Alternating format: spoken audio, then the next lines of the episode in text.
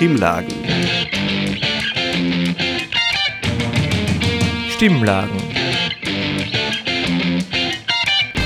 Stimmlagen. Das Infomagazin der Freien Radios Österreich.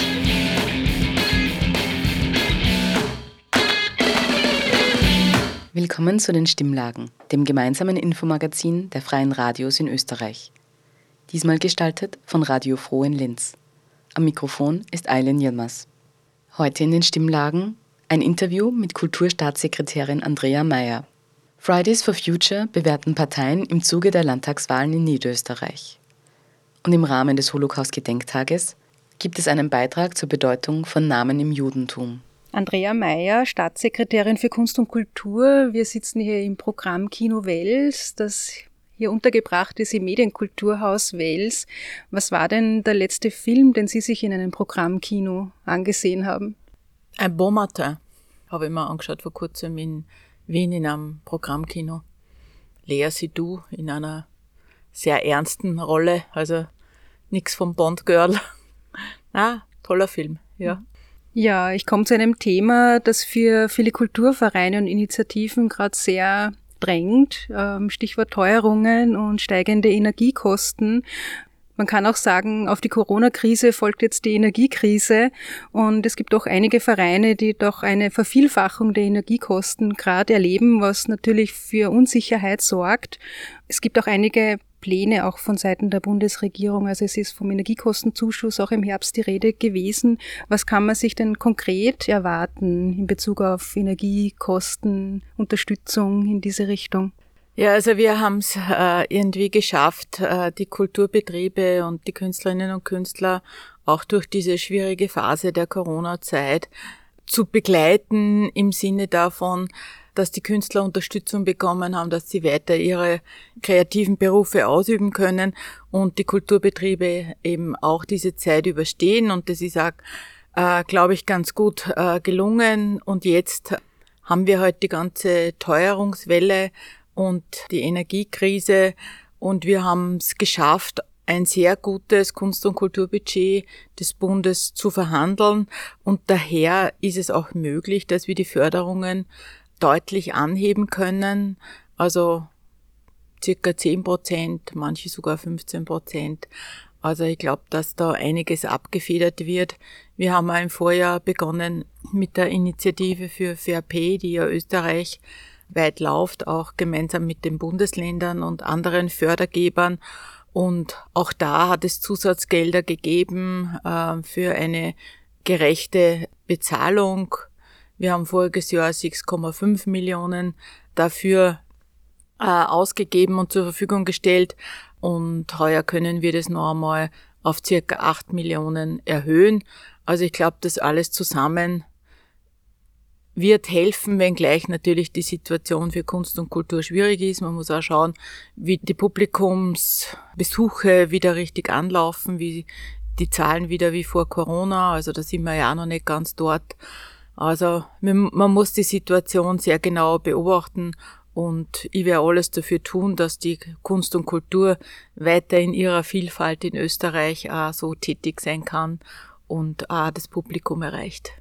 Aber gibt es jetzt konkret ähm, für Energiekosten, Betriebskosten da Art von, von Zuschüssen, also zusätzlich zu Basisförderungen zum Beispiel? Ja, wir haben die Basisförderungen eben erhöht wegen der Energiekosten. Und das ist sicher eine gute Vorsorge für erhöhte Energiekosten, wenn man um 10 Prozent mehr Förderung äh, bekommt. Es wird auch noch geben einen Energiekostenzuschuss für äh, kleinere Unternehmen. Da ist die Bundesregierung gerade im Verhandlungsstadium und da erhoffe ich mir auch noch einiges auch für Kunst und Kultur. Welche Verantwortung sehen Sie da auch bei den Ländern und bei den Städten, da nachzuziehen? Also in Kunst und Kultur haben wir eine gemeinsame Verantwortung, weil eigentlich ist Kunst und Kulturförderung ja von der Kompetenz in der Bundesverfassung Sache der Länder. Aber der Bund fördert äh, subsidiär eben alles, was der Vielfalt dient und was überregional ist oder was besonders innovativ ist oder Vermittlung ist oder äh, Kulturinitiativen, da sind äh, wir eben besonders gefordert. Und wir haben in Österreich ein etabliertes System der Kofinanzierung aus Bundesländern eben und dem Bund. Und die Städte kommen auch noch dazu und ich finde, das ist ein, ein bewährtes System. Ich bin in sehr enger Abstimmung äh, mit den Landeskulturreferenten und es ist wirklich gelungen, in, also seit Corona, dass wir viel besser zusammenarbeiten und uns austauschen und gemeinsame Schwerpunkte setzen und nicht äh, die Kulturbetriebe und die Künstler immer hin und her schicken zwischen äh, Ländern und Bund, sondern eine gemeinsame Verantwortung haben. Das haben wir, nehmen wir bei der Teuerung so wahr und auch bei Fair Pay. In Bezug auf Fair Pay auch im Kontext der, der Teuerungen, ähm, wie geht's da jetzt weiter? Ist es realistisch, da auch mit Fair Pay weiterzumachen und das jetzt nicht im Rahmen dieser Inflation, der, der Energiekostenpreise, der steigenden, dann zu vergessen? Beziehungsweise es hat ja, ähm, was auch äh, Kulturinitiativen sehr positiv sehen natürlich, ähm, gibt es jetzt auch ein höheres Budget für die freie Kunst- und Kulturszene und da besteht jetzt ein bisschen die Angst, dass das jetzt aufgefressen wird. Also dass man, man muss ja trotzdem auch langfristig planen für weitere Gehaltserhöhungen. Was gibt's da für Perspektiven? Ich glaube, es ist nicht nur realistisch, es ist ein Gebot der Stunde, dass wir jetzt mit FAP äh, weitermachen. Gerade nach der äh, Pandemie und im, im Zuge der Teuerung ist es ganz wichtig, dass wir schauen, dass in Kunst und Kultur eine gerechte Bezahlung gibt. Und äh, wir sind da in guter Abstimmung mit den Ländern. Wir haben äh, einen gemeinsamen Schwerpunkt. Alle Länder haben zugesagt, da mitzumachen. Wir sind schon im Vorjahr in Vorlage getreten und werden es eben auch heuer erhöhen, weil die Personalkosten immer überall steigen. Also ich glaube, dass da die Kunst und Kultur in guten Händen ist, auch zum Thema VRP oder gerade zum Thema VRP. Es gibt ja auch einen derzeit eine Ausschreibung läuft auch für klimafitte Kulturbetriebe, wo eben Geld zur Verfügung gestellt wird für ökologische Investitionen. Das passt eigentlich auch ganz gut zum Thema Energiekosten. Kann man das jetzt auch als Chance sehen, in der Krise da längerfristig zu investieren? Natürlich, das ist ganz wichtig und es ist eigentlich eine wirklich eine gute Summe, also 15 Millionen für Investitionen, das ist ja gerade für die freie Szene immer schwierig Geld für Renovieren, für Investieren äh, zu haben. Meist gehen ja die Gelder in irgendwie Produktion, Produktionskosten und Personalkosten und mit dieser Ausschreibung ist es einmal möglich, äh, dass man einfach auch, ich weiß nicht, Klimageräte austauscht, Beleuchtungssysteme austauscht, was immer halt in diesem äh, Bereich jetzt zu tun ist. Und ich erwarte mir da sehr viel und hoffe, dass so viel wie möglich äh, Initiativen auch aus der freien Szene einreichen. Radio Froh versteht sich auch als Teil der freien Kunst- und Kulturszene in Linz und in Oberösterreich, nicht zuletzt aufgrund der engen Verbindung zur Stadtwerkstatt. Und Radio Froh feiert heuer auch das 25-jährige Jubiläum, ebenso Radio Orange in Wien. Also da gibt's ja auf zumindest äh, das Bestehen der freien Medien zu feiern. Welche Rolle spielen aus Ihrer Sicht die freien Medien in Bezug auf die Kultur?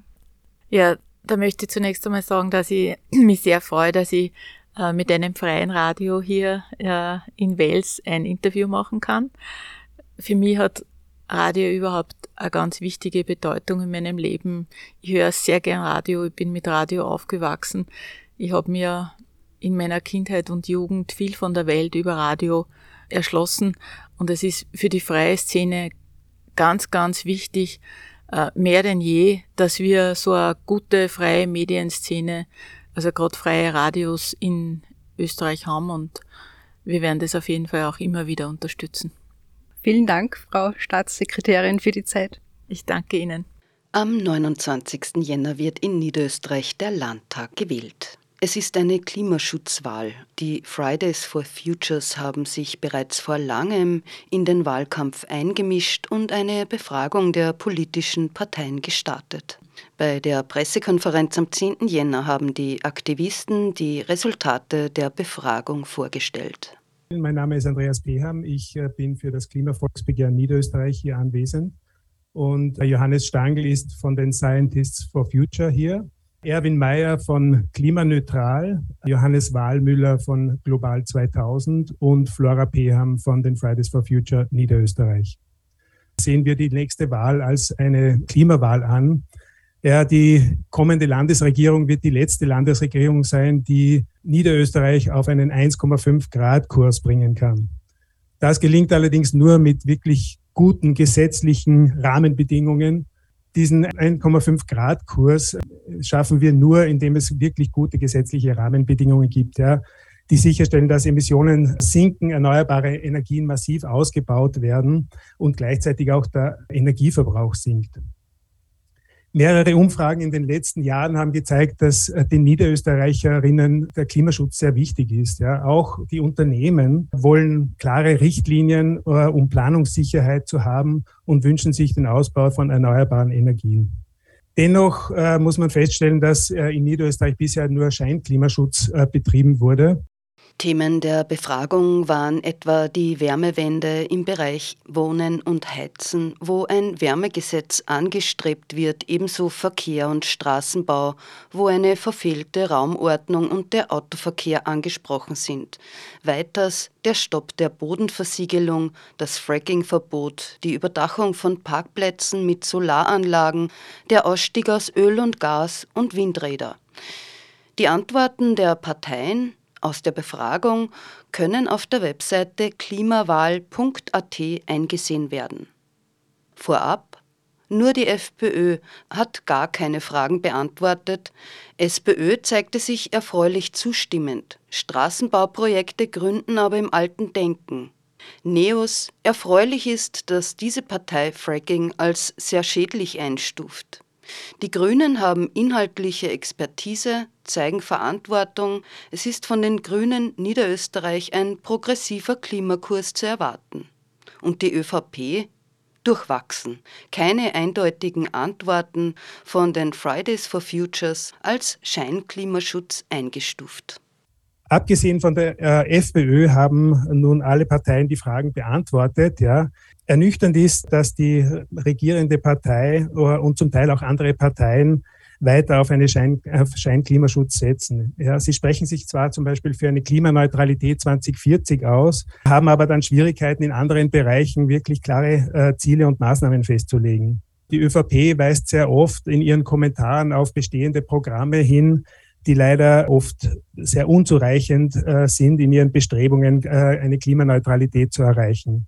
Die sehr geringe Reduktion von CO2 in Niederösterreich, ja, seit 1990 waren es gerade mal vier Prozent, ja, ist ein deutlicher Hinweis darauf, dass ein weiter wie bisher die Klimaziele deutlich verfehlen wird.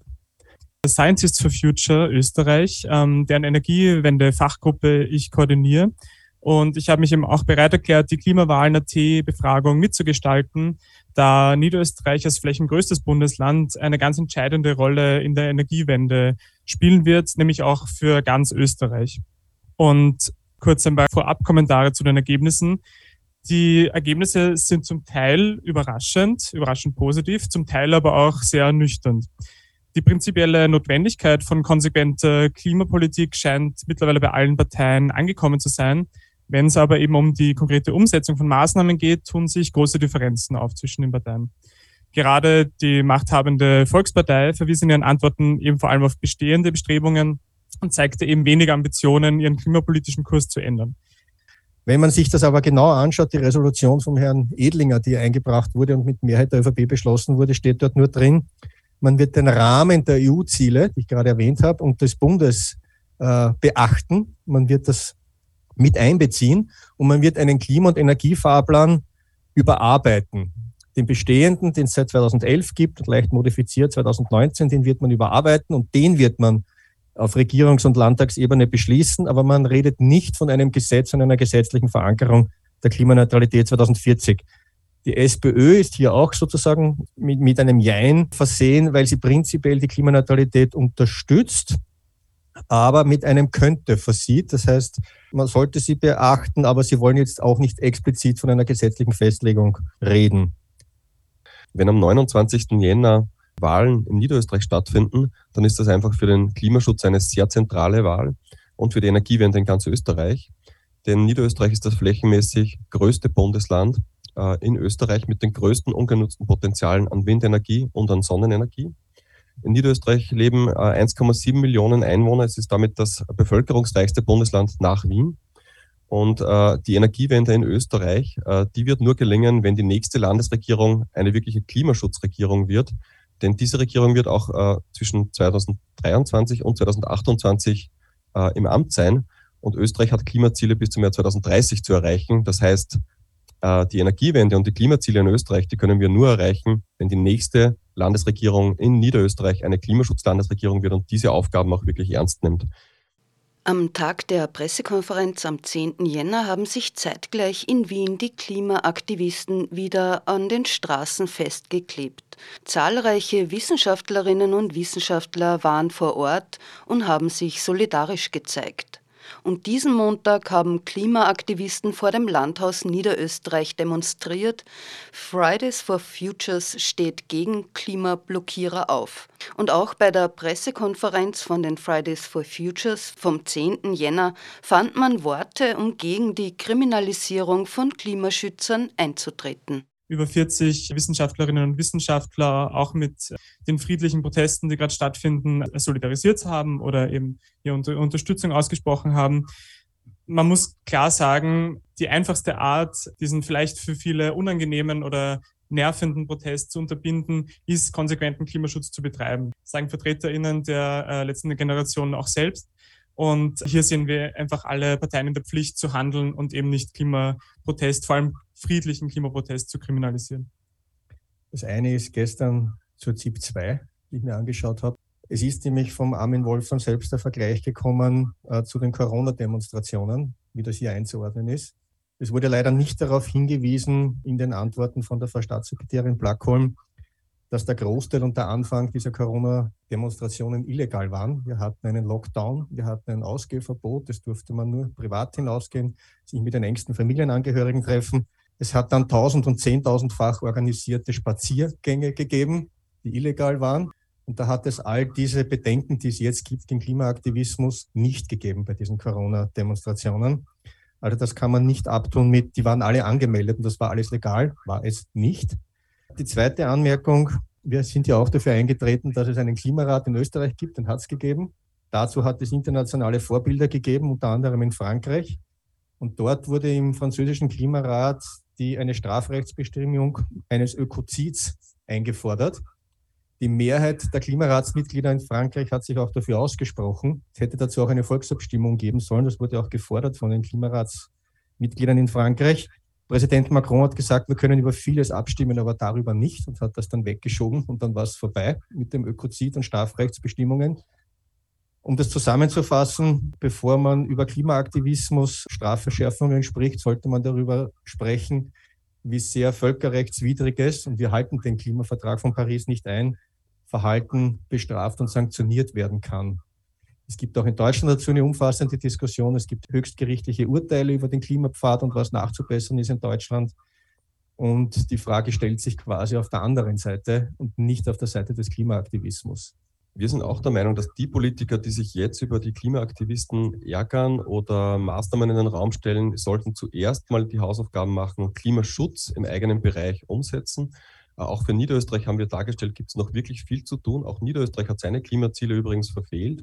Bis zum Jahr 2020 wollte Niederösterreich einen Anteil erneuerbarer Energie von 50 Prozent erreichen. Das wurde nicht erreicht. Der Anteil lag bei 39 Prozent, obwohl die Corona-Pandemie da mitgespielt hat. Das heißt, auch im Bereich von äh, Johanna Mikl-Leitners ureigenstem äh, Möglichkeitsraum oder Kompetenzbereich gibt es Möglichkeiten. Und was uns fehlt, sind eigentlich verbindliche Gesetze, um CO2-Reduktionen äh, wirklich durchzusetzen. Ein Klimaschutzgesetz fehlt. Es fehlt ein erneuerbaren Wärmegesetz, das den Austausch von Öl- und Gasheizungen regelt. Äh, auch das Effizienzgesetz, das jetzt vorgelegt wurde der Regierung, ist viel zu schwach. Das heißt, wir sehen in, in, äh, im Klimaschutzbereich eine Serie von gebrochenen Versprechen, von vielen Maßnahmen, die angekündigt wurden und nicht kommen. Und von daher sollte die Politik als erstes die Hausaufgaben machen, die eigenen Versprechen umsetzen, die Klimaziele erfüllen, die spätestens seit Paris völlig klar sind. Und jahrelang wird hier verzögert und verschleppt. Und dafür haben wir in Wahrheit kein Verständnis mehr. Niederösterreich wählt Landtagswahl 2023 am Sonntag, den 29. Jänner. Die Klima- und Energiewahlkabine ist auf klimawahl.at einzusehen. Einen Namen zu tragen, mit einem Namen angesprochen zu werden, bringt die Würde, Einzigartigkeit und Zugehörigkeit eines Menschen zum Ausdruck. Im Judentum und in jüdisch-biblischen Schriften spielen Namen eine ganz wichtige Rolle. Nicht zuletzt geht es auch um den Namen Gottes und damit um die Zugänglichkeit, die gemeinsame Geschichte zwischen Gott und Menschen und um Erinnerung. Namen sind auch für unsere Gedenkkultur ganz entscheidend. Bedrückt stehen wir vor Gedenktafeln, Namensmauern und Erinnerungszeichen, wenn darauf ganz konkrete einzelne Namen zu lesen sind. Anders als bei nackten Zahlen werden durch Namen Lebensgeschichten bewusst, vor allem auch die Würde und Einzigartigkeit jedes Menschen. Eine Einführung von Dr. Gudrun Becker von der Ökumene Linz zu einem Vortrag zum Tag des Judentums, aus dem wir anlässlich des Internationalen Tags des Gedenkens an die Opfer des Holocaust am 27. Jänner einen Ausschnitt on air bringen. Der Name eines Menschen, haben wir gehört, ist auch Ausdruck von Identität, Würde, Zugehörigkeit und Einzigartigkeit und spielt daher in der Erinnerungs- und Gedenkkultur eine wesentliche Rolle. Nicht zuletzt die Entmenschlichung von Opfern durch Nummerierung in den nationalsozialistischen Vernichtungslagern lässt die existenzielle Bedeutung von Namen erahnen. Die Bedeutung des Namens soll aus unterschiedlichen Perspektiven erhellt werden. Zu hören sind nun in Ausschnitten Professor Grillmeier Bucher, Bibelwissenschaftlerin an der Katholischen Privatuniversität Linz und zweitens von Dr. Barbara Staudinger, ihres Zeichens Direktorin des Jüdischen Museums Wien. Wenn ich im Folgenden Ihnen diesen kleinen versprochenen Einblick in die Verwendung und Bedeutung von Namen in der hebräischen Bibel zu geben versuche, so möchte ich vorab eine wichtige Einschränkung ansprechen, nämlich ich spreche über biblische Texte.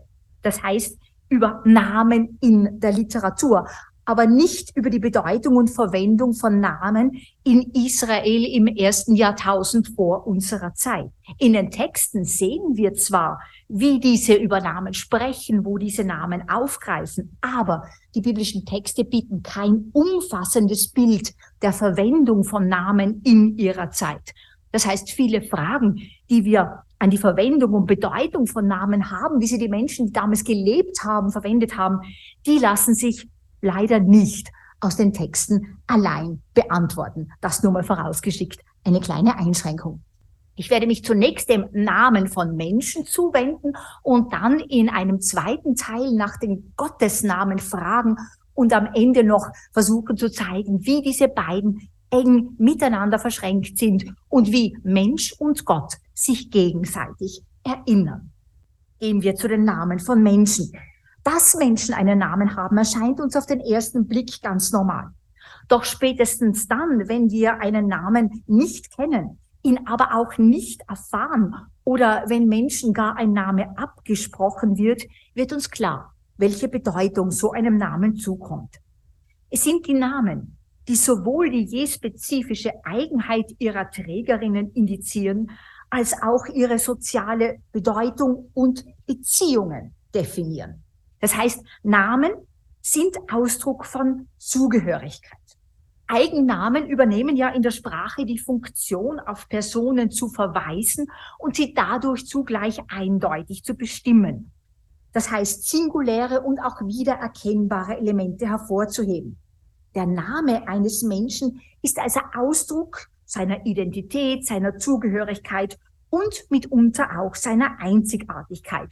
Solche Zugehörigkeiten werden in den biblischen Texten oft über die Familien, über die Eltern, Mütter und Väter konstruiert. Also wenn man wissen will, wer Rebekka, wer Ehud oder wer Barak ist, dann wird der Name des Vaters beziehungsweise auch der Mutter hinzugefügt und dann weiß man, aus welcher Familie jemand kommt. Also es ist nicht irgendein Barak, sondern es ist Barak, der Sohn des Abinoams. Mitunter, Sie sehen es hier auch noch, gibt es auch noch Angaben zum Ort, um das auch noch präziser zu fassen. Solche Zugehörigkeiten werden nicht nur mit Blick auf die Familie formuliert, sondern auch mit Blick auf Gott. So können Namen von Menschen eben auch die Gottheit äh, enthalten, der sich ein Mensch zugehörig gefühlt. Jesaja und Jeremia verweisen auf Adonai, der in ihrem Namen in einer Kurzform vorhanden ist. Jesaja bedeutet so viel wie Hilfe ist Adonai, Jeremia, Adonai ist erhaben. Bei Elia hören Sie auch das Gotteselement El. Mein Gott ist Adonai wäre die Bedeutung. Und bei Jerubbaal hören Sie auch einen fremden Gott anklingen, nämlich den Baal, der oft als Widersacher oder Gegenspieler der Gottheit Israels gezeichnet wird. Das Iskor-Gebet hat eine ganz zentrale Bedeutung. Auch Juden und Jüdinnen, die sonst vielleicht nicht in die Synagoge gehen oder selten in die Synagoge gehen, kommen zum Iskor-Gebet, da es eben um ihre Eltern, um ihre verstorbenen Eltern geht. Das Iskor wird gewöhnlicherweise nicht innerhalb des ersten Jahres der Trauer gesagt, also bis zur Jahrzeit, bis zu dem ersten Jahrestag des Todes wird es nicht als obligatorisch angesehen, wird allerdings teilweise auch gesprochen. Die Jahrzeit ist wieder ein wichtiges Erinnerungsmittel, das eben mit den Namen zu tun hat. Zur Feier der Jahrzeit gehört das Sprechen des Kaddisch, also des Totengebetes, der Besuch des Grabes, wenn das möglich ist, wenn es also ein Grab gibt, und das Anzünden einer Jahrzeitkerze, die für 24 Stunden brennt. Eine wichtige Form des Gedenkens sind auch Stiftungen. Stiftungen zum Beispiel von Zeremonialobjekte und diese Zeremonialobjekte, also zum Beispiel ein Toraschild oder einen Toramantel oder eben auch einen Toravorhang. Stiftungen für die Synagoge, sodass der Name des meistens Gestorbenen oder oft Gestorbenen, es gibt natürlich auch Stiftungen von Lebenden und für Lebende erinnert wird nach dessen Tod oder auch währenddessen. Dabei sind es nicht immer nur ehrenvolle Gemeindemitglieder, für die gestiftet wurde, wie wenn es auch tatsächlich sehr oft ehrenvolle Gemeindemitglieder waren. Aber ich will Ihnen ein Beispiel zeigen, auch aus unserer aktuellen Ausstellung, ähm, dass man dort sehen kann, einen Torah-Mantel, Neil, ähm, genannt, der für ein kleines Mädchen, Gretel Sucharipa, so steht es auf dem Mantel geschrieben, gestiftet wurde, die mit acht Jahren, also noch als Kind, gestorben ist. Und man könnte sich fragen, warum steht jetzt da überhaupt kein hebräischer Name auf diesem Torahmantel, der doch in der Synagoge ist, drauf. Es gibt mehrere Antworten dafür. Eine allgemeine Antwort im 19. Jahrhundert war es nicht mehr unbedingt üblich, den hebräischen Namen sowohl auf Grabsteine zu schreiben, als auch auf Stiftungen. Also auch synagogale Stiftungen wurden dann mit dem deutschen Namen versehen. In diesem Fall hatte es allerdings einen anderen Grund. Das Mädchen war formell nicht übergetreten. Das waren die Bibelwissenschaftlerin Susanne Grillmeier-Bucher und Barbara Staudinger vom Jüdischen Museum Wien. Der gesamte Vortrag vom 17. Jänner an der KU Linz findet sich im Archiv der Freien Radios unter Namen im Judentum zum Nachhören. Die Ausstellung 100 Missverständnisse über und unter Juden ist aktuell und noch bis Juni im Jüdischen Museum zu sehen und spürt diesen Missverständnissen nach, sucht nach Hintergründen, hinterfragt und parodiert sie und begegnet ihnen mit einem augenzwinkernden Lachen. Dabei geht es in der Ausstellung nicht darum, Vorurteile gegen Jüdinnen und Juden aufzulösen, sondern nach den dahinterliegenden Missverständnissen zu fragen. Wie aktuell diese sind, zeigte sich nicht nur auf den Demonstrationen gegen die Maßnahmen zur Bekämpfung der Corona-Pandemie, als sich Impfgegner ein jüdisches Opfer-Narrativ aneigneten, sie zeigt sich aber auch immer wieder in manchen erinnerungskulturellen Debatten, in denen alles tatsächlich oder nur angeblich jüdische mit der Aura der Trauer belegt oder romantisch idealisiert wird. Manche Missverständnisse sind alt, manche haben sich erst nach der Shoah herausgebildet. Weitere Informationen zur Ausstellung gibt es auf der Webseite des Jüdischen Museums unter jmw.at. Das waren die Stimmlagen von Radio Froh aus Linz. Mein Name ist Eileen Jirmers und ich bedanke mich fürs Zuhören. Alle Informationen zu den Stimmlagen finden Sie auf der Website unter www.stimmlagen.at. Sie hörten das Magazin Stimmlagen. Das Infomagazin der Freien Radios Österreich.